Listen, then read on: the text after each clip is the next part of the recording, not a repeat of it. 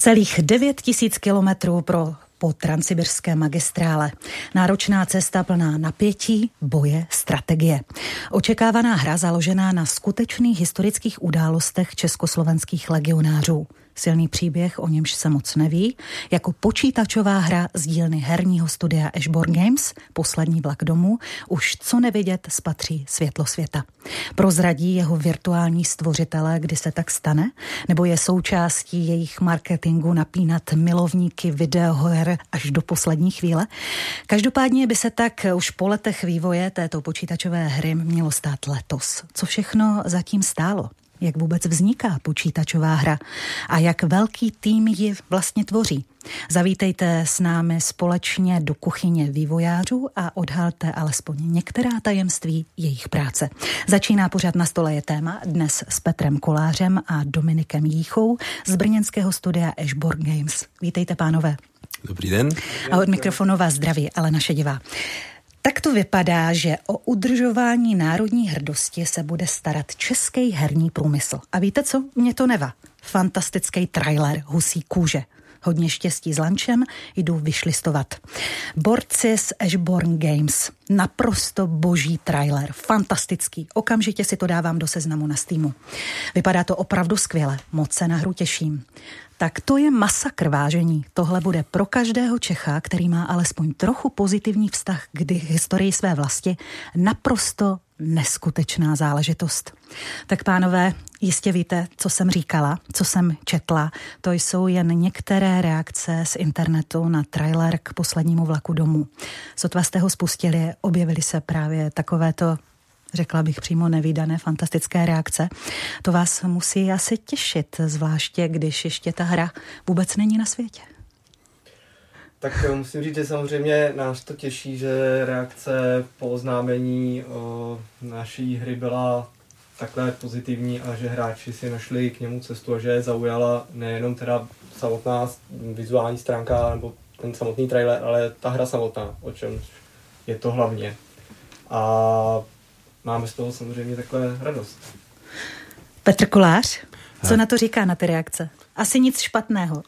Tak já jsem byl už od začátku nadšený, stejně jako byli hráči, protože to, co se našemu týmu podařilo dodat za upoutávku, tak to je úžasné a já jsem to viděl třeba 50krát dřív, než to šlo jako oficiálně ven. Ten trailer. Postupně se to zlepšovalo a potom to vidět, my jsme si to promítali uh, ve firmě na velkém plátně, poslouchali jsme to přímo živě a lidi tam potom začali tleskat i sami sobě, co jsme všechno dokázali.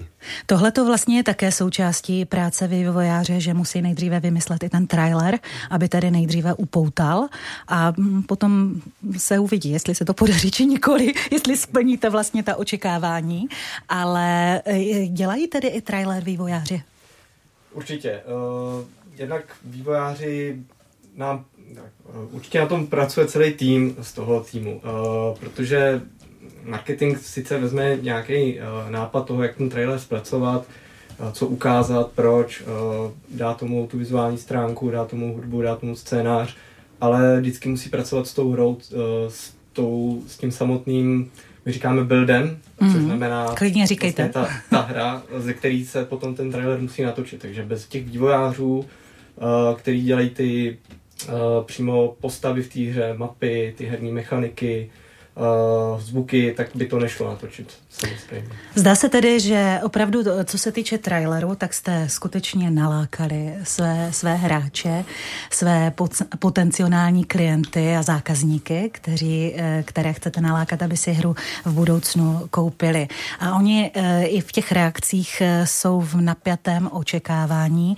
V jaké fázi tedy teď poslední vlak domů je? My teďka hru dokončujeme a dokončíme všechny věci tak, aby to bylo pro hráče co možná nejlepší. To asi průběhu, vždycky, u každé hry. v průběhu vývoje totiž věci se hodně mění. A teďka na konci už máme ustálené, co ta hra je, jaké v sobě má třeba obrázky a podobné věci, které je potřeba potom poupravovat, aby to k sobě sedělo. A, takže grafici teďka ledí třeba barevnost a programátoři tak ti řeší, aby to všechno fungovalo dohromady, aby ta hra nespadla a hráč to mohl od, od začátku do konce dohrát. Tak eh, ještě jednou se zeptám, v jaké fázi tedy? Vy jste to v podstatě řekl, ale já se ptám možná na ten hmm. uh, konkrétní uh, deadline. Hmm. Máte nějaký svůj vlastní deadline? Um, máme uh, deadline nebo máme termíny, ve kterých musíme odevzdávat jednotlivé milníky, uh, protože Ashburn Games je vlastně na skupinou THQ Nordic a ti po nás chtějí, ať odevzdáváme nějaké milníky. V tomhle ohledu se už blížíme mírovými kroky k vydání. Už dokonce máme nějakou uzavřenou betu, kde hráči si to můžou vyzkoušet. Máme tam plus minus 50 lidí, kteří to hrají jsou to hráči, kteří se přihlásili, že by si to chtěli vyzkoušet a dávají nám nějakou zpětnou vazbu. Hmm. A v tomhle hledu se, se už blížíme i tomu, abychom ukázali něco víc hráčům. Teďka minulý týden jsme ukázali přímo i hratelnost, ne, nejenom nějakou upoutávku, ale i hratelnost a pokračujeme k tomu, abychom tu hru ideálně letos vydali. Já to doplním vlastně, eh, ta hra je už hotová, co se týče herních prvků a i obsahem a teď se vlastně balancuje, ladí, optimalizuje, aby to bylo co pro hráče eh, vlastně nejpříjemnější, nejpříjemnější hmm. a aby to taky běželo co nejlíp na takovém technickém stavu. Takže rozumím tomu dobře, že nejdříve je tedy na světě beta verze, potom alfa verze, a potom, nebo je to naopak, ta řecká písmena, takže vy jste teď v té lepší fázi a potom tedy po betě verzi už je hra na trhu? V podstatě tak se to dá říct. Ono těch milníků je víc, jsou tam nějaké řezy, vertikální řez, horizontální řez, které jsou jenom průřezy tou hrou a, je hotová jenom malinká část na to, abychom ukázali, že to, co chceme dělat, dává smysl. Potom je tam vertikální řez, omlouvám se, horizontální řez, který ukazuje tu délku a šířku té hry a potom přichází fáze alfa, ve které ta hra už má veškeré ty vlastnosti hotové jsou ve hře, ještě se samozřejmě potom mění. Následně v betě už je ta hra kompletně hratelná od začátku do konce, včetně všeho, včetně veškerého obsahu a pak už následuje jenom lazení, a vylepšování a vydání. Je to skoro jak v medicíně, vertikální, horizontální řez. Možná ještě skalpel byste potřebovali, ale mm, ten vy máte v jiné podobě. Eh, pojďme se podívat skutečně na tu hru. Eh, už jsem říkala, že se jedná o skutečnou historickou událost, kdy se po konci první světové války legionáři vraceli zpět do vlasti, do Nového Československa. Vydali se na východ po transsibirském magistrále do Vladivostoku a potom přes Ameriku do Evropy. Vy se konkrétně věnujete eh, a zpracováváte téma cesty na východ do Ruska. Co je vlastně smyslem tedy této epizody, jaké úkoly na hráče čekají? Zkrátka řekněme úplně jednoduše, co se tam všechno bude dít. My vyprávíme příběh. Vyprávíme příběh fiktivního posledního vlaku, protože legionářů reálně bylo 70 tisíc podařilo se jim obsadit celou transsibirskou magistrálu, měli tam i uh, různé výrobny a podobně. Uh, logisticky to byla velká akce. My zpracováváme jenom malinkou část toho, ten fiktivní poslední vlak, o který se hráč stará a snaží se, aby posádka toho vlaku pokud možno přežila a aby doputovali domů. V tom jim brání spousta věcí, ať už je to rudá armáda, která se snaží se zbavit vojenské jednotky která nepřísluší k jejich státu a je uvnitř jejich státu.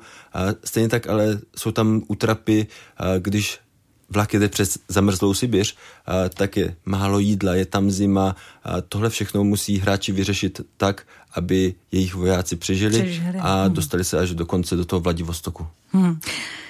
Jde o strategickou hru. Hráč musí tady vymýšlet taktiku, to je jasné. Eh, co tedy bude muset dělat? Řekl jste, čím si bude muset projít, budou to velké útrapy. A, a co vlastně bude tedy jeho úkolem? Aby eh, ty jeho postavy tedy přežily a zároveň v tomhle máme v podstatě nějaké dvě hlavní části. A jedna část jsou bitvy, kde taktický hráč rozhoduje o tom, co jednotliví vojáci budou dělat, používá jejich schopnosti k tomu, aby překvapil protivníka, obplížil nějakou nepřátelskou pozici nebo zautočil čelně, to už záleží na hráči, jaký přístup si vybere. Zároveň potom v bitvách se můžou jeho vojáci zranit, a můžou tam získávat zkušenosti. To jsou věci, které zúročí mezi těmi bitvami, při tom putování vlakem, kde musí se postarat o to, aby zranění byly ošetření a musí se postarat o to, aby hráči, kteří, aby vojáci, kteří získali nějaké zkušenosti, tak aby se zlepšili, vybrat pro ně nějaké nové schopnosti, které potom zúročí v dalších bitvách. Mm-hmm. Když jde o skutečné události, měly by odpovídat samozřejmě realitě. To je jako jednoznačné. Vy jste ovšem veškeré události napasovali, naschromáždili do jednoho roku. Přitom ve skutečnosti dobře všichni víme, že šlo o celých pět let. Jak moc se vlastně jinak ta realita liší od té samotné hry? A v tomhle my jsme si říkali, že vyrábíme hru, neděláme nějakou encyklopedii když se podíváme, tak třeba Charles Game v Praze, tak ti, ti vyrábí hry, které jsou opravdu edukativní. My děláme hry, které mají za úkol být zábavné Bavit. a přitom hmm. zároveň hráče ideálně trochu poučit. Čili my jsme vzali ty události, které byly na plus minus pěti letech a dali jsme je, zúžili jsme je do užšího období, takže hráč po cestě může z- zažít veškeré ty věci jako založení republiky, bitvu o Bajkal, což je námořní bitva, kterou České legie vyhráli, i když neměli ani žádnou loď. To je něco, co je historicky fascinující a něco, co spousta lidí ani neví, že takovéhle věci byly. Tohle všechno jsme se pokusili vměstnat do té krátké cesty jednoho vlaku fiktivního, tak, aby hráči mohli zažít veškeré tyhle silné zážitky. A na základě toho se dozvědět i něco o té historii. A to je možná i ta přidaná hodnota té hry. Byla už vlastně na začátku, protože vaším cílem je samozřejmě nalákat ty hráče, udělat jako skvělou hru, zábavnou, aby je bavila, aby měla odezvu. A najednou se z toho vylouplo to, že se i něco dozvíme o období, o kterém jsme mnoho nevěděli. V podstatě na to reagují i ti budoucí hráči v těch eh, recenzích vašich na ten trailer, že je to skvělé, že udržujete národní hrdost a že díky vám se více o historii dozvíme. Takže stálo vlastně eh, tohleto už na začátku, nebo teď se vám vlastně vyloupil tady tento skvělý benefit? Já bych řekl, že už to souviselo s nápadem našeho tehdy vedoucího kreativního ředitele, který přišel s nápadem československých legionářů zpracovat to vlastně na žánru strategie a managementu, což je vlastně po herní stránce naše hra. A tehdy, když jsme zakládali studio, tak eh, vlastně David vedoucí se na tom nápadu shodlo, že jim to přijde jak po herní stránce dobrý, tak i zajímavý benefit, z hlediska toho příběhu. Z hlediska toho příběhu hmm. a že to je vlastně trochu neprobádaná část naší historie, která stojí za to ukázat a zároveň když to řeknu jednoduše uh, marketiacky, jako cool příběh na to zpracovat to dobře. no. A trochu jsme bojovali s tím, že Češi obecně jsou nejsou dostatečně hrdí na, na svoji historii. A v tomhle ohledu a ze začátku jsme si říkali, uděláme to opravdu jenom jako anonymizovaný příběh, kdy vojáci se snaží dostat se do vlasti, což je něco, co jako je pochopitelné napříč celým světem. Na druhou stranu, díky tomu, že to zasadíme do té reálné historie a opravdu budeme vyprávět ten příběh českých legií nebo československých legií, omlouvám se, a, tak v, v tu chvíli to, to přidá něco i k té národní hrdosti. Je to do nějaké míry i vtipné, protože hru o tom, jak českoslovenští legionáři, kteří vzdorovali Rakouskou-Uhersku, tak hru o tom sponzoruje rakouská firma.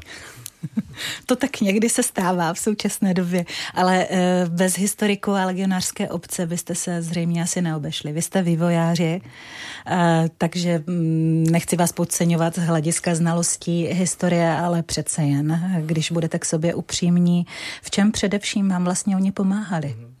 Mm-hmm. Abyste neudělali jo, chybu. Určitě. Spolupracoval jsem s nimi už od začátku, konzultoval jsem vlastně narrativ, aby ty historické události, o kterých se tam třeba opíráme, kterých té hře nějakým způsobem jsou zmíněný, dávaly smysl a byly přesný.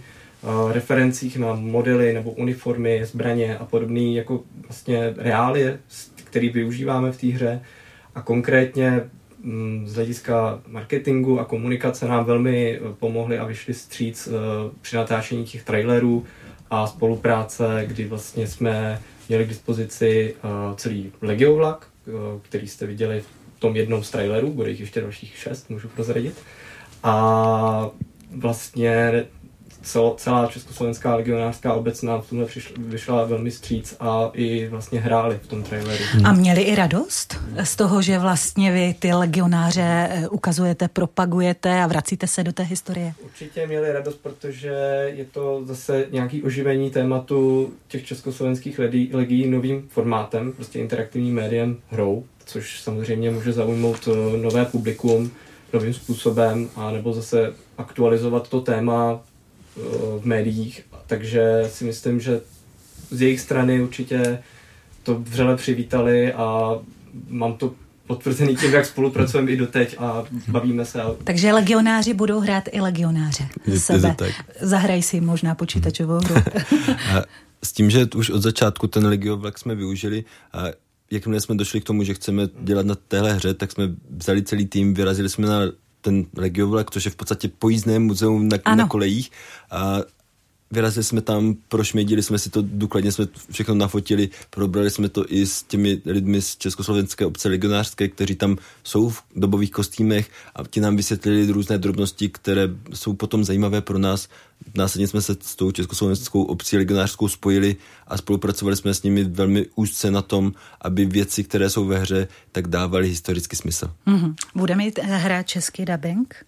Ano, bude mít bude mít eh, český dubbing a my mu říkáme takzvaně imerzivní mod do té hry, eh, kdy vlastně si může vybrat v lokalizaci, která bude československo-ruská, když to takhle řekněme úplně do detailu, s tím, že české jednotky mluví česky, slovenské jednotky slovensky, protože bude československý legionář, ano. takže část... Uh, že všechno odpovídá realitě. Část jednotek bude sloven, slo, i, i slovensky namluvená a pak nepřátelé uh, na vás můžou pokřikovat nějaké ruské nepěkné Výrazy. slova, které Když jsme mluvili o tom traileru, eh, tak ten vznikl vlastně se skutečnými herci. Mm. V hlavní roli se objevuje charismatický herec Karel Dobrý.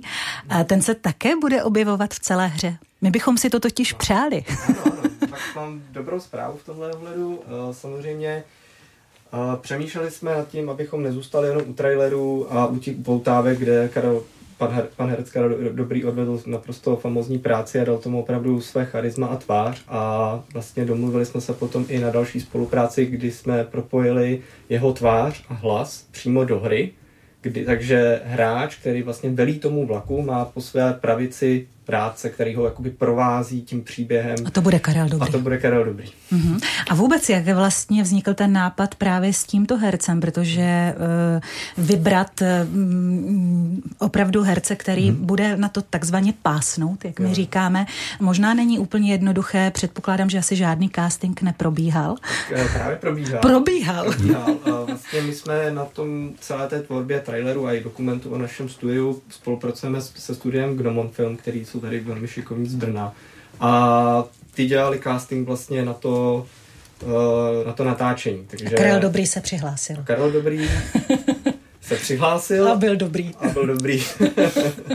S tím, že my jsme už předtím měli podobiznu toho pobočníka ve hře, mm-hmm. která odpovídala i tomu, jak tomu pan Karel Dobrý vypadá. Vizuálu jeho. A potom mm-hmm. jsme to jenom lehce upravili a ve chvíli, kdy jsme věděli, že pan Karel Dobrý opravdu bude hrát, a tak, tak jsme to upravili a s jeho svolením samozřejmě a k tomu, aby ta podobizna od, odpovídala přímo mm-hmm. jeho vzhledu. Mm-hmm. A je, je to vtipné, že ve chvíli, kdy jsme si představili, jak by ten pobočník měl vypadat a jak by měl fungovat pro hráče na, po stránce lidské, tak to přímo odpovídá tomu, jak dobře to dokáže pan Karel Dobrý zahrát. Hmm. Kdy bude hra na pultech? Zásadní otázka, kterou jsem našim posluchačům slíbila. A teď mám trošku strach. co, co zazní? A v tomhle my budeme hráče ještě nějakou dobu napínat, a hmm. protože Proč? Proč se to víme, nesmí že... prozradit? Je to součástí marketingu? Je to součástí marketingu, přesně tak, a, ale my víme, že bychom hru chtěli vydat letos. Na druhou stranu je tam stále nějaké množství neznámých, protože jak tu hru dokončujeme, a, tak zlepšujeme věci a musíme si být jistí, že ta hra je v nějaké použitelné, v nějakém použitelném stavu, tak, aby to hráče bavilo. A, čili je možné, že tam dojde třeba k nějakému odkladu a podobně a my nechceme hráče primárně zklamat. Ve chvíli, kdybychom hráče zklamali, a, tak k té hře už budou potom přistupovat s tím zklamáním. A čili radši místo toho, abychom oznámili, vyjde to tehdy a tehdy, a tak zatím říkáme jenom rok a Dominik případně může do, doplnit i další důvody. Případně i něco prozradit více. Já můžu doplnit, vlastně marketing eh, nebo obecně vydavatel čeká na to, jak ta hra bude dokončená a potvrdí se finální razítko. Ano, teď je to ve stavu, kdy to chceme pustit do světa. V tu chvíli se vlastně rozběhne kolečko toho, kdy se udělá průzkum toho, kdy je ideální to vydat, uh, nějaký datum konkrétní. A tam hraje faktoru spoustu rolí. Jednak ve vyda- ohledně vydavatele, ohledně vůbec trhu, jak to vypadá a v tu chvíli, když se rozhodne, tak se to datum ještě předem oznámí. Takže hráči nedostanou tu hru v našem případě z ničeho nic, tady to je, ale budou o tom vědět dopředu. Jak dlouho dopředu? Mm, určitě v rámci několika měsíců. Několika měsíců, ale v každém případě slibujete tady teď na svoji čest, že se tak stane nejpozději do 31.12.2023. Děláme proto všechno. Noc byla dámou, tisíce vůní, někdo kouřil a někdo spal. V první linii v zákopech trůní bázeň a žal.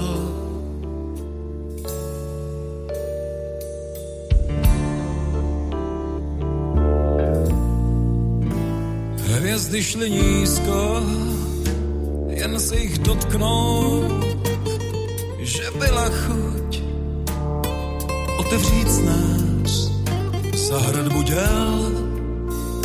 Musí si pohnout legionář. Hroty bodáků se ježí svou stran a četě vojáků polní kapitán hrdě zavelí a do boje se dá kompanie. Muž proti muži, kde smrtka vyhraje, než padne v kaluži a to nešalmaje. Marše budou hrát, než bude umírat.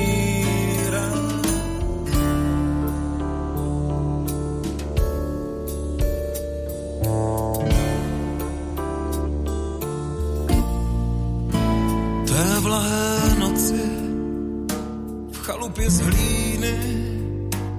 Rodil se syn a táta sklář. Čekal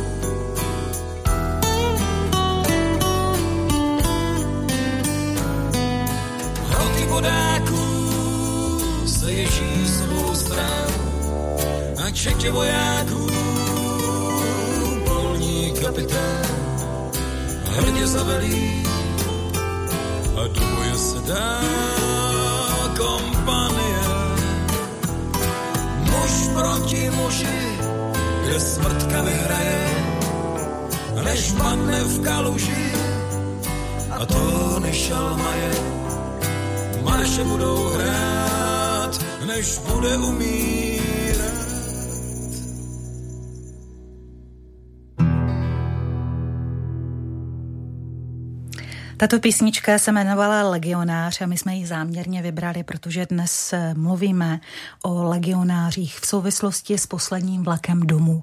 Tak se totiž jmenuje počítačová hra, která už brzo spatří světlo světa. Minimálně, jak řekl Dominik Jícha a Petr Kolář, nejpozději do posledního dne tohoto roku, ale vy, eh, milí posluchači, to jistě zjistíte dříve, jak nám pánové prozradili. Ano, Petr Kolář a Dominik Jícha z brněnského studia Ashboard Games jsou dnešními hosty a my mluvíme tedy eh, o posledním vlaku domů, o nové počítačové hře, ale zároveň samozřejmě o počítačových hrách hrách jako takových, protože toho tématu se samozřejmě musíme dotknout, to k tomu patří. Mimochodem, Ashbourne, Ashbourne Games funguje v podstatě necelé tři roky. Letos to budou v říjnu tři roky a už jste se vrhli do takových velkých vod historických. Je to pro vás nějaká zlomová událost právě tento poslední vlak domů? Považujete to za, za to, že buď tedy uděláte tu díru do světa, či nikoli? My v podstatě ve chvíli, kdy jsme studio zakládali, tak nás bylo nejdřív osm vedoucích, kteří si říkali, že chceme udělat něco trochu jinak. A následně se nabili lidi, se kterými jsme dělali a bylo tam 30 lidí z týmu, který dělal dohromady už předtím. A nabrali jsme tam postupně lidi ještě na další pozice, ty, které nám chyběly. A v tomhle hledu pro nás tohle je první hra, kterou děláme takhle dohromady jako, jako tým a je to pro nás samozřejmě důležité. Je to pro nás taková ta srdeční hra, kdy ještě navíc je to okořeněné tím, že to československé historie a je tam trocha té národní hrdosti, takže v tomhle ohledu jako těšíme se na to, až tu hru doděláme a už, už budou si to moc hráči užít. Marketing má asi teď eh, Dominiku Jícho velký těžký úkol, že? Je před vámi, máte strach? Já se těším, pro mě je to nová zkušenost oproti zase minulosti. Děláme hru pod vlastně nadnárodním vydavatelem z Rakouska THQ Nordic. Uh, určitě jako úkol pro nás uh, není jednoduchý dostat prostě novou značku mezi lidi, přesvědčit je o tom, že je to uh, dobrá hra, zajímavý téma, je velký úkol uh, i s velkou pomocí teda toho vydavatele, protože marketing neznamená jenom Ashbourne Games, marketing tomhle ohledu má i podporu z hlediska vydavatele, na, se kterým spolupracujeme vlastně na tom, abychom to do toho světa dostali, abychom hráče nadchli, předali jim nějakou zprávu, nějakou emoci, abychom prostě vybudovali to očekávání. A pak ve chvíli, kdy ta hra půjde ven a dopadne, doufejme, velmi dobře, tak uh, aby měli tu potřebu si ji zahrát. Pojďme se podívat tedy na ten proces, než si budou hráči uh, mít potřebu zahrát, jak říkáte. Tak na začátku vlastně stojí nápad námět. To je jasné. Koncept, nějaký příběh, prostředí, ve kterém se bude odehrávat, o čem bude. Je to to nejdůležitější, přijít s tím nejzajímavějším? A ono je to důležité mít dobrý nápad samozřejmě, ale dobrých nápadů je spousta. Ve chvíli, kdy jsme vybírali, a, tak a, jsme se bavili o nějakých deseti nápadech, a, probírali jsme, řešili jsme, co z toho se bude jak vyvíjet, a co z toho v průběhu vývoje může být problém a co ne. A, a potom nakonec právě Karel Kališ, který už byl zmíněný, přišel s nápadem, budeme dělat cestu legionářů po transsibirské magistrále a vedoucí, kteří u toho byli, tak, tak ti byli nadšení tady tímhle nápadem. Hmm. Potom ale přišla do nějaké míry fáze vystřízlivění, kdy jsme došli k tomu, že každý si pod tím představí něco trochu jiného, takže je potřeba vymyslet a dát dohromady, co přesně ta hra je, ano. abychom věděli, na čem, na čem budeme pracovat. A vývoj her je velmi náročný. Ve chvíli, kdy se člověk podívá na vývoj filmu, tak tam máte spoustu profesí, které dělají nějakou vyhrazenou činnost. Máte tam člověka, který se stará o kameru, člověka, který se stará o scénu, produkce, spoustu herců, pro, produkce asistenti, podobně. ano. Tady, tohle všechno je potom ještě vynásobeno tím, že z pohledu hráče je to interaktivní. Hráč do toho všeho může zasahovat. Takže my máme 13 oddělení, které dělají každé oddělení něco trošku jiného. Tak na to se vás právě chci zeptat, když nahlédneme teď do těch vašich jednotlivých oddělení, do té vaší kuchyně, jsou to tedy tvůrci. Nápad máme na světě, máme nějaký příběh. A teď ti tvůrci v těch 13 odděleních, tedy minimálně v Ashbourne Games, dávají té hře ten reálný obraz, jako tedy ve filmu, když jste to přirovnával. V počítačové hře je to tedy vývojář, designer, grafik, programátor. Tito lidé kooperují mezi sebou, každý má nějakou svoji činnost a vlastně do té další, i když kooperuje, tak nesmí zasahovat. Jak to vlastně funguje? Zkuste nám to vysvětlit. Vždycky je tam nějaký překryv, protože nedá se říct, že člověk je jenom designer, člověk je jenom návrhář úrovní, což jsou tak, tak jako designéři, level designéři, kteří připravují ty jednotlivé úrovně ve hře dávají tam podklady od grafiků, a různé budovy, kameny a podobně, čili tam je vždycky velká spolupráce napříč tady těmito odděleními. A nejdřív musí být nějaká technologie, čili programátoři musí proto něco připravit. Zároveň grafici připravují ty jednotlivé věci, které ve hře budou, jednotlivé budovy, kameny, všechno je potřeba vymodelovat. Do toho level designéři tohle všechno vezmou, dají to dohromady na základě i toho, co jim řeknou game designéři a také a, tvůrci příběhu, protože hmm. příběh je důležitý i v těch jednotlivých misích. Čili tady tyhle všechny věci je potřeba stále dávat dohromady. Zároveň potom máme oddělení QA, Quality Assurance, kde to lidé nejen testují, ale už ve chvíli, kdy se to vyvíjí, tak říkají, tady by mohl být problém na základě zkušeností, které už mají. Mm. A, takže pomáhají tomu vývoji, a, že už předtím, než se dostaneme do fáze, kde, kde je tam chyba, tak řeknou, tady může být chyba a vývojáři ostatní to můžou vyřešit mezi tím. Hmm. A vlastně všichni jsou to vývojáři, tedy grafik, designer, i vlastně marketák, všichni jsou uh, vývojáři. Hmm. A I ten vstup marketingu ze začátku je velmi důležitý a potom v průběhu také, a protože už od začátku si musíme uvědomit, jestli ta hra bude zajímavá pro hráče hru neděláme jenom sami pro sebe. Kdybychom to dělali pro 50 lidí, tak to nebude fungovat. A děláme to Nic pro... si asi nevyděláte, že? Přesně tak. Děláme to pro celosvětové publikum. A stejně tak tam máme i lidi, kteří se starají o to, aby všechny tady tyhle věci dohromady fungovaly. To jsou produkční. A těch profesí tam je opravdu hodně a jsou mezi tím velké, velké překryvy.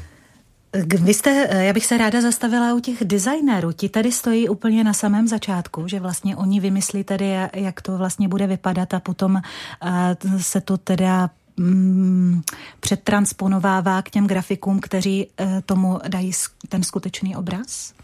A v tomhle je to nejen na začátku, ale i na konci, protože hmm. úplně na konci musí nastavit jednotlivá číslíčka, která řeknou, tady tahle zbraň, a pokud s ní trefí protivníka, tak mu to dá 3, 4, 5 bodů zranění. A čili tam tady takovéhle nastavování je i to úplně na konci, co teďka zrovna jsme ve fázi, kdy tady tyhle věci ladíme. Jestli a vojáci budou jíst jedno, dvě, tři jídla denně, a je taky jako výrazný rozdíl v tom, kolik jídla se spotřebuje. Čili to jídlo musíme hráči nějak dávkovat, aby a tohle měl. A tohle všechno řeší designéři. Pak tam máme i designéři, kteří, designéry, kteří řeší uh, uživatelské rozhraní. To, jak ta hra vypadá, jak ten hráč s tím vůbec může interagovat. Takže bez toho by to, by to taky nefungovalo. A, a to jsou věci, které jsou jak na začátku, tak i na konci potom mm-hmm. je tam drobné ladění.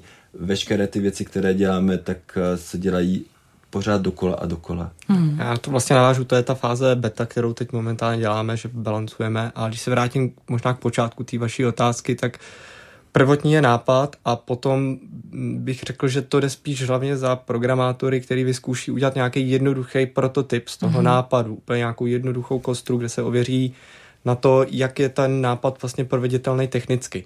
A ta kostra, řekněme, vypadá úplně hole, jako bez mhm. nějaký grafiky, bez nějakého umění, bez nějakého prostě vizuálního pozlátka, prostě jenom čistě se vyzkouší ty herní mechaniky toho, jestli ta hra funguje a potom pokud se ověří, že to dává smysl, že to je proveditelný do nějaký fáze, samozřejmě v průběhu těch dvou let, tří let se to mění, ještě to, co zjistíme, že je proveditelný a ne, ale řekněme ten základ, to jádro se ověří a pak v tu chvíli se teprve ta, ten prototyp putuje k tomu zkrášlení a k tomu celkovému růstu té záležitosti. hry. Uh, Představuju si eh, to slovko vývojář, si pod ním eh, především představím takzvané, nebo takzvané ajťáky si představím. Je to tak? Jsou to většinou IT specialisté? Do nějaké míry. A je potřeba si uvědomit, že máme spoustu umělců, což eh, ve chvíli, kdy se bavíme o tom, že ve hře jsou obrázky, jsou tam jednotlivé asety, jsou tam vymodelovaní jednotliví vojáci, domy, stromy, všechno, to dělají umělci. A dělají to samozřejmě s, nějakou, s nějakým vědomím toho, a jaké mají technické omezení, a, ale tito vývojáři, tak to jsou opravdu umělci. Stejně tak jsou umělci i lidé, kteří nám dodávají hudbu, a protože hudba tak to je umění. A do nějaké míry existuje diskuze o tom, jestli hry jsou umění nebo jestli, tak. jestli je to jenom produkt. Berete mi slova z úst? Právě. Počítačová hra jako umění, je to budoucnost? A v tomhle ohledu já se domnívám, že ano, protože to, co my prodáváme, není nějaký fyzický produkt. To, to že to na nějakém nosiči na DVD nebo něco takového, tak to nikoho nezajímá. Hráče podle mě zajímají ty prožitky, které z toho mají, pocity, které to vyvolává. V tomhle ohledu si myslím, že je to na úrovni spíše umění, protože umění taky vyvolává pocity místo toho, aby dodávalo něco fyzického, hmatatelného. Eh, stavíte se tedy, nebo chcete se stavět do budoucna na roveň eh, kinematografie, filmového průmyslu, umění? Uh, Lze já bych řekl, že už, už, dá, že už to dávno spíš... Finančně tak, určitě. Fi, finančně určitě, ale i nějaký vlastně principy mediální ty hry přebírají už od filmu a hmm. existuje prostě proto herní průmysl není už jenom vlastně průmysl, je tady kolem toho akademie, už jsou tady i vyloženě instituce, které hmm. se zabývají uh, hrama jako umění, například uh, americký uh, MoMA, uh, známý muzeum, už v hry vystavilo v roce 2011-12 jako umělecké díla do, do svých jako galerií. Takže tady ta diskuse bych řekl, že už je trochu uh, aktuální, mm. už nějakou pár, pár, pár let a v tomhle uh, bych řekl, že hry už se mají co učit od filmu a naopak film se zase má co učit od her. Od her. A ta spolupráce uh, i probíhá v dnešní době, kdy vidíme, že například herci známí uh, se pan Karel Dobrý například, ale i jako řekněme hollywoodského formátu ano. se postupně uh, integrují do her jako hlavní pro, pro, ty protagonisté a podobný. Hmm. Víte, mě ještě napadá, když se bavíme uh, o těch tržbách v herním průmyslu, oni dosahují skutečně bilionů hmm. a herní průmysl je opravdu nejvydělečnější, co se týče zábavy. Jak jsme říkali, ani v kinematografii nejsou takové zisky. A já se vás chci vlastně zeptat, jestli je možné, že díky té mm, čím dál dokonalejší realističnosti a posunu těch technologií zastíní právě třeba i kinematografii. A myslím teď i na to, že mm, v podstatě i literární díla eh, a, a filmová, že vlastně se mohou eh, objevovat i právě v tom herním průmyslu.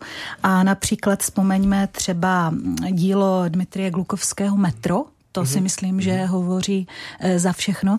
Takže je dost možné, že časem třeba nebudeme ani film potřebovat. To si nemyslím. To je dobře. Tak. Nemyslím, ne, ne. Velmi dobře jste zmínila knihy.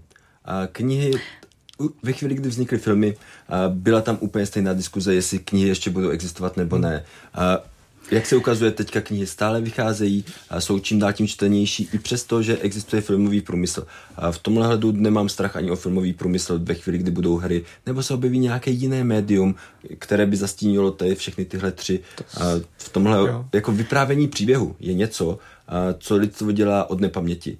U ohňů, v pravěku lidé vyprávěli příběhy jaké médium pro to použijí, jestli tam budou kostěné figurky, nebo jestli to bude pouhé vyprávění, nebo jestli to bude vytepané do nějakých destiček, případně potom vytištěné jako knihy, nebo jako film, jako hra, to už v podstatě není důležité. Víte, ale já znám případy, kdy lidé raději sáhnou po hře než po knize. Přesto, eh, protože opravdu hry zpracovávají tady eh, ta literární díla a pro mnohé je jednodušší si zahrát tu hru, eh, než si přečíst tu knihu. Přitom je to zvláštní, protože u hraní často stráví mnohem více času než u té knihy. Tohle je, je zvláštní, protože momentálně i opačný trend. A ve chvíli, kdy hráči mají možnost hrát hry, tak místo toho sledují ostatní, jak ty hry hrají. Čili se dostávají zpátky do té pasivní fáze, kdy místo toho, aby aktivně si tu hru užili, tak sledují ostatní, jak tu hru hrají, čili se v podstatě vrací k tomu, že si čtou knihu, až na to, že to mají zprostředkované jiným médiem. Ten příběh získávají je, pasivně. To je taky zajímavý fenomén, to, co říkáte, že vlastně to funguje i takto obou straně, tak jednoho dne budu třeba sledovat někoho, jak hraje hru. No, I to se, mi, to se mi může stát. Co je vlastně na vývoji eh, hry úplně nejtěžší? Jsou to ty chyby, které vás třeba děsí a pro které máte třeba ty testaře, eh, kteří potom zjišťují, jestli tam třeba zrovna se neděje něco, co se dít nemá, nebo z čeho mají vývojáři, pokud tedy prozradí, a já to z vás chci vytáhnout, z čeho mají největší strach? Tak vždycky máme největší strach z lidí. To je velmi jednoduché. Z reakcí. Uh, ano, ale i z, z lidí u nás, protože jak, jak říkám, ve chvíli, kdy má, máme dávat dohromady různé profese, a, tak tam vznikají pochopitelně nějaké třecí plochy. A, když to vezmu vulgárně, tak programátoři mluví jiným jazykem mm-hmm. než grafici. A v tomhle je potřeba fungovat i jako překladatel a lidské nedorozumění nastane vždycky. A čili a v tomhle hledu ano, cokoliv uděláme, tak je to otázka toho, jak se nám podaří vyřešit ta nedorozumění, která nastanou po cestě. Na začátku jsme měli nějakou vizi, jak ta hra bude vypadat, to se v průběhu měnilo, upravovalo se to podle toho, jak jsme schopní to, to vyvíjet. Čili v tom náhledu to, čeho se vždycky nejvíc bojíme, je, jestli nějaké to nedorozumění neudělá nějakou chybu. Ty chyby, tak těch se bojíme potom jako důsledku, ale příčina je to nedorozumění. Já bych ještě dodal za sebe odpověď, uh, jak to vnímám trochu, řekněme, ano, jsem součástí vývoje, ale aktivně tu hru přímo nevyvíjím, ale právě trošku jako pozorovatel. Jste market, market, marketák, řekněte, uh, ano, tak já bych řekl trošku z toho neznáma, že tam může být uh, strach, že vlastně tým se snaží udělat něco, o čem třeba přemýšlí, že to bude dobrý, ale zároveň neví, jak dlouho to bude trvat to udělat. Prostě práce na těch ne, ten fakt neznámý faktor. Hmm.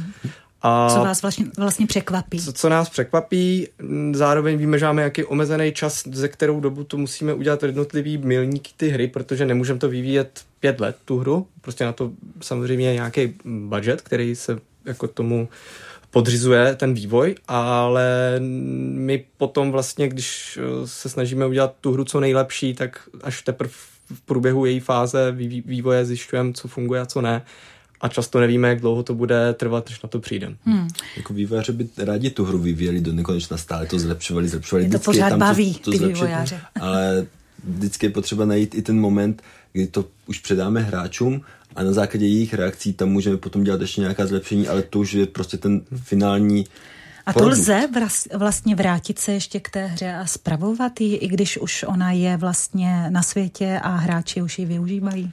Naštěstí tahle možnost už existuje a ve chvíli, kdy, kdybychom se vrátili 30 let zpátky, tak eh, hmm. hráč si koupil hru, dostal nějaký disk, disketu, něco takového, strčil to do mechaniky a taková hra už tam byla. Nedalo se to v podstatě nějak změnit, protože to jako dostat hráčům nějakou upravenou verzi bylo v podstatě nemožné.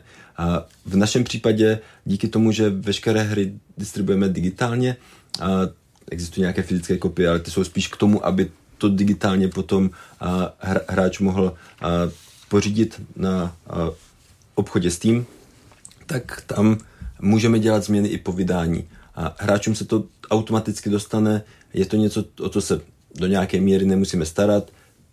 Řekneme Steamu, dávejte mi to verze, kterou jsme vám dali. Tady tuhle verzi, tam mm-hmm. je mhm. to opravené, vylepšené. Oni udělali nějakou v podstatě magii a, a na, základě, na základě toho a hráči dostávají mm-hmm. tu lepší hru. A samozřejmě může se stát, že i v tomhle se spleteme a ta vylepšení občas výváři musí vrátit zpátky, no, protože vylepšili něco, to mohlo rozbít něco jiného. Hry jako takové jsou velmi komplexní a často tam dochází k tomuhle efektu, že něco upravím na jedné straně a na, na druhé straně tím se něco jiného pokazí. Přidel, se, hmm. to pokazí. Já nejsem hráč počítačových her, mohu vám to prozradit, ale když jsem občas viděla grafiku některých eh, her, eh, doslova se mi tajil dech z toho, jak reálný obraz to je. Skutečný jako ve filmu, jako kdyby postavy nebyly snad ani graficky zpracovány. Postavy eh, mi opravdu hm, připomínaly živé bytosti. To je cíl, který bych řekla, že je dnes splněn. A co dál? Teď už snad jenom skuteční lidé? A v tomhle si myslím, že ta stylizace, kterou do her dostáváme, nám umožní, aby ty hry přežily jako, jako médium delší dobu. A ve chvíli, kdybychom dělali jenom obraz reálného světa, a tak kam to můžeme dál zlepšovat? Už jsme, už jsme schopni simulovat pod na, na, na těle člověka. A v naší hře to třeba není, protože tak blízko se k tomu nedostanete, ale jsou hry, které toto simulují. A místo toho my jsme se rozhodli jít více směrem umění, a kde máme tam různé obrázky, které ilustrují různé události a tyto obrázky jsou nakresleny tak, aby na hráče působily. A nejsou prostě zpracovány jako fotografie realisticky, ale místo toho je tam opravdu v tom vidět ta kresba. Hmm. Tohle jsou věci, které na hráče mohou zapůsobit výrazně víc, než to, že uvidí kruhy. Je něco potom. dokonalého. Já Jo, pardon. Ne, řekněte. Já možná doplnit, co mě co Mám dál, mnoho otázek, ale povídejte. Her, nebo jestli jste to myslela v nějaký umělečnosti nebo fotorealičnost, hmm. samozřejmě je to vždycky otázka stylizace té hry. Hmm. Některý chtějí být jako co nejvíce realistický, protože to sedí A tomu, jsou, skutečně. tomu žánru hmm. té hry nebo tomu uh, příběhu, tomu nastavení toho settingu, uh, ale Něco třeba zajímá ve hrách, co dál, je vlastně probádání těch herních mechanik toho, jak využít k nějaký informaci, jak to předat. Jo. Třeba herní mechaniky jako met- metafora, který se dají využít. Například zmíním jednoduchý příklad tady brněnského tvůrce Vladimíra Kudělky, který má hru, která vyhrála českou uh, uměleckou hru, hru roku 2015-16, teď si nejsem přímo jistý, Rememorit, kdy on měl, řekněme, hru, která procházela surrealistickými sny a jako každý hráč prostě chodíte po nějaký úrovni, koukáte se, ale on měl mechaniku, která, když se otočil hráč 360 stupňů dokola, tak zapomněl, kde je a ta hra končila. Takže musel vlastně najít tu cestu skrz tu mm. úroveň tak, aby se neotočil prostě 360, ale aby prošel tu úroveň v nějaký, nějaký formě, kterou jako ten vývojář připravil. Takže co mě jako zajímá jako řekněme, z té nějaký mediální formy exprese nebo nějaký té umělecké složky, tak je probádání těch herních mechanik právě do té metafory hmm. něčeho. Filmoví tvůrci eh, mají teď velké obavy, dokonce stávkují a bouří se, bojí se umělé inteligence. Vývojáři se jí bojí také, nebo naopak eh, si říkají, že jim bude pomáhat v budoucnu čím dál více, protože už teď jim pomáhá. A tohle je samozřejmě velmi individuální. Jsou lidé, kteří se bojí, jsou lidé, kteří se toho bojí méně. A já se domnívám, že umělá inteligence je nástroj. A v tuhle chvíli my umělou inteligenci používáme ve chvíli, kdy by byla nějaká činnost, která by byla nudná, opakující se. Snažíme se, aby vývojáři měli čas na svoji kreativitu. Jako příklad můžu uvést ve chvíli, kdy máme spoustu textu ve hře, a tak necháme umělou inteligenci, aby ten text prošla a případně tam opravila chyby, které v tom textu můžou být, protože v té hromadě textu se tak může stát. Navíc všechno jako píšeme v angličtině, i když spousta lidí nejsou rodilí angličtí mluvčí. A čili tady tohle je věc, na kterou se velmi jednoduše dá umělá inteligence použít, opraví chyby a přitom ta uměleckost toho textu zůstane zachována, protože to, co tam autor chce dát, tak to si musí vymyslet. To, to stejné by se teoreticky dalo udělat i s nějakými obrázky. My se snažíme použít umělou inteligenci případně jenom jako nějaký základ a, a potom umělci přímo udělají obrázek, který je na základě toho, co oni chcou. Takže se nebojíte?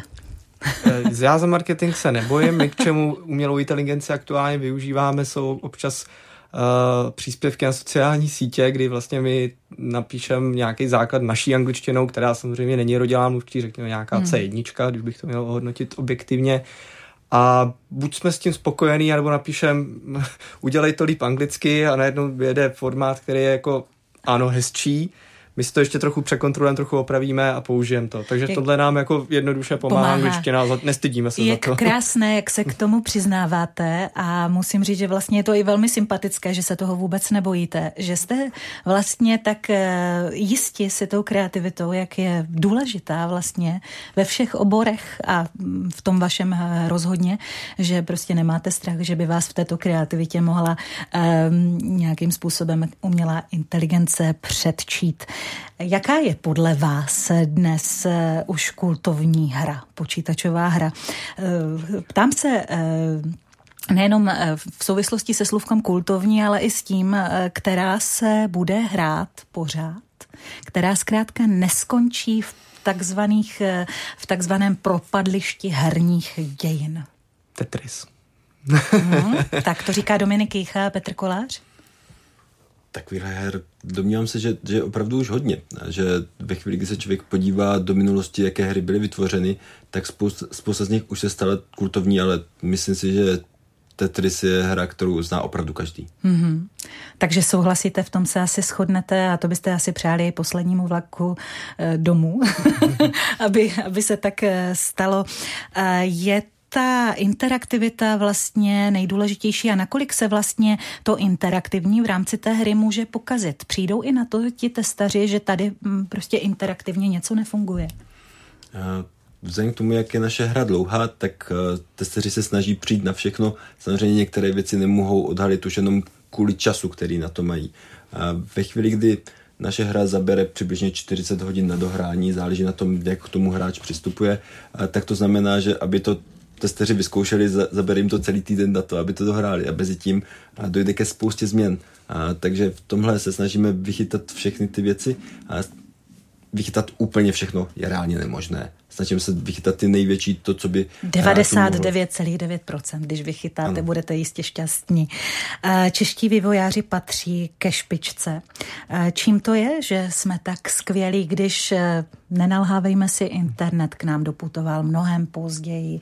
Ve všem jsme byli takový spoždění. Samozřejmě se hráli tady roli i ty roky, kdy jsme byli jaksi za ostnatým drátem.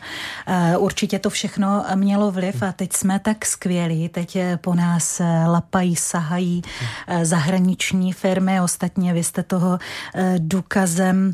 Eh, čím to je? Jsme, jsme prostě kreativnější než jinde ve světě. Já bych já, já, jak jsi říkal, ten ostatní dialekt, jsem si hned spojil na Jaroslava Švalcha, který na tohle dělal studii doktorský práci, kdy vlastně už uh, zkoumal, jak během uh, totality tady vznikaly první počítačové kluby, kde se dělaly hry tak jako velmi po domácku a undergroundově. A já bych řekl, že Češi jsou silní v té počítačové sféře těch her, těch jako co vychází na počítač. Proč tomu tak je? Možná, že to je historicky už tím, že jsme byli jako zvědaví, jak co s těma hrama dělat, když nám to tady doputovalo ze západu a uh, zkoušeli jsme, ale uh, na přelomu toho dvou, 90. a dvou tis, eh, roku 2000 vyšlo eh, vlastně tituly, které nás do té mapy světový posadily. Byly to Mafie, Operace Flashpoint. Česky lokálně se velmi zdařil Větkong, který teda jako ne, není tak světově ještě známý, ale nebo ne, ne, nebyl. A na to pak navázali další vývojáři, samozřejmě poslední dobou velmi rezonují hry typu Kingdom Come, Beat Saber, který ano. opravdu jako přesáhly ty hranice České republiky, té produkce několikrát. Uh, takže proč tomu tak je? Možná Petr, jestli by nějaký komentář. Jako můj tip je, že je to paradoxně právě tím, že jsme byli jako omezení, protože tato omezení mm-hmm. uh, nám dávají nutnost poradit si s tím, uh, co, co máme. V podstatě Če- z prohry jsou, jsme udělali výhru. Češi jsou do nějaké míry hmm. jako národ kutilů. A bylo to vždycky vidět, že jako nějak po domácku vyrobili jsme něco. si vždycky museli poradit. Neměli a jsme to, tak Úplně jsme, stejně, ano. jako díky tomu, že nebylo hmm. nic, tak z, to, z toho mála, co bylo, a, tak si Češi naučili, a, jak udělat z toho zajímavou hru. A následně potom jsme měli ještě výhodu. A ve chvíli, kdy ta, k nám ta technologie už přišla, tak už byla pokročilejší. Už to nebylo, nebyla ta technologie, kdy na začátku s tím opravdu vývojáři výrazně bojovali. Teďka už je ta technologie dál, čili ten osnatý drát nás v podstatě ochránil od té, jako počáteční od těch, fáze. Od těch a začátků, přesně ano. tak. A, a jenom jako extrémně kreativní jedinci byli schopni s tím něco udělat. Teďka už uh, hry, ne, že by mohl dělat každý, ale je to natolik rozšířené, natolik přístupné, že to umožní širšímu poli vývojářů vůbec něco dělat. Pánové, jste vývojáři z Ashborn Games. Váš poslední vlak domů se za chvíli rozjede. Doufejme, že daj, dojede hodně daleko. Vy sami, eh, já vím, že teď asi nejvíce cestujete právě tím legionářským vlakem nebo těmi šesti vagóny, o nich jste hovořili, ale vy sami hrajete hry. Ano. Je to ano, nutnost ano. pro vývojáře? koníček a určitě do jisté míry nutnost v rámci toho, aby člověk se orientoval, co je aktuální na trhu. Myslím si, že jo. Takže v podstatě inspiruje vás to i to, co hrajete. A plus navíc hrají hry s dětmi a svými, a, takže ty už jsou na to zvyklé v podstatě od malička, že, že ty hry znají. A... Vůbec se toho nebojíte jako tatínek? Nebojím se toho, protože hrají s nimi. Hmm. A kdybych nechal hry, děti hrát samotné nějaké hry, tak nevím, co hrají, nevím, co dělají. Ve Takhle chvíli, máte dohled. Doslova sedí na klíně a, a máme ovladač, jenom si to předáváme z ruky do ruky, a, tak se toho nebojím, protože v tu chvíli můžu vysvětlit, co ta hra dělá, jak to dělá, proč to dělá. Tak eh, my víme, že eh, poslední vlak domů se za chvíli objeví nebo dej, doufejme za chvíli, já to tak říkám jasně, ale víme, že to bude nejpozději do konce letošního roku, jak už jste prozradili. To víme tuhle tu číslovku nebo téměř eh, známe, ale ještě jste nám vlastně neprozradili, kolik hodin, kolik měsíců, kolik roků vlastně stojí za vývojem takovéto hry. Teď mám na mysli opravdu od toho prvotního nápadu až do úplného vypuštění do světa. Jsou to v podstatě ty tři roky, protože ve chvíli, kdy jsme zakládali studio, a tak tady tohle byl nápad, se kterým jsme šli za Teach Nordic, a že je to něco, co bychom chtěli udělat a od té doby do nějaké míry na tom děláme v podstatě pořád. Hmm. Tak eh, já vám přeji, aby vyputoval ten váš vlak uh, s jak to říct, teď přemýšlím, poraďte mi. No, vy, vývojáři, mi teď poraďte. Úspěšně do cíle. aby, tak, aby vyputoval v plné polní, a jak dovezl, se říká, a dovezl, a dovezl, co dovezl co nejvíc těch legionářů do toho cíle a aby všichni ti, kteří budou tu hru hrát, tak aby opravdu těch chyb našli co nejméně.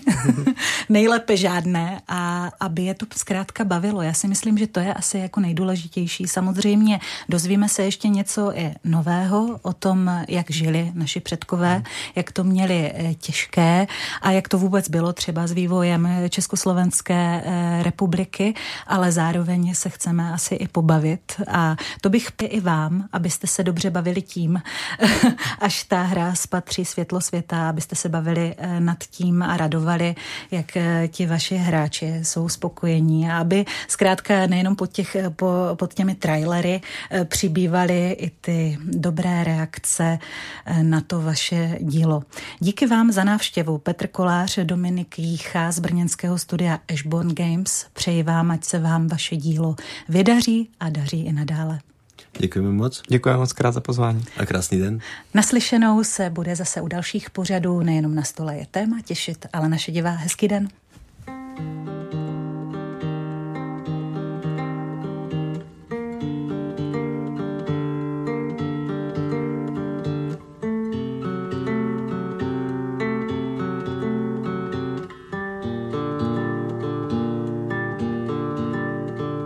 Kdo jsme, kam jdem, odkud přicházíme na obraze od Gogena. A to se ptá hrdina lidí, když poprvé spatří nebe s hvězdama. Jaký je konec, za co jsou body, prej se to neví.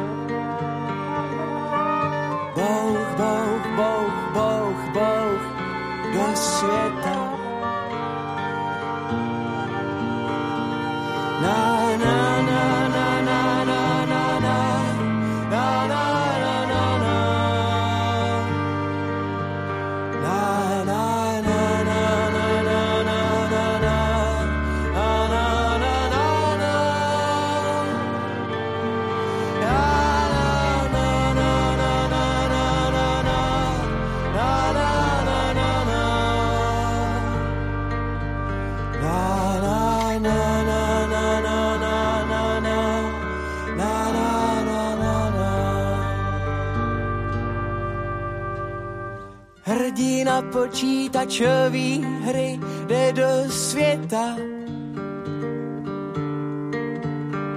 Čeká ho o světa svýho života.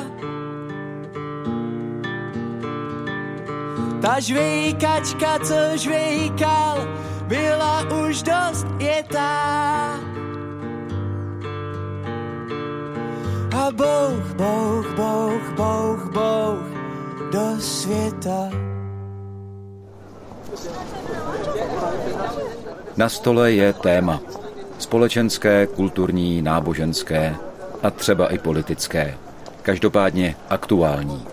Hodinové rozhovory každé všední dopoledne po deváté a po půlnoci.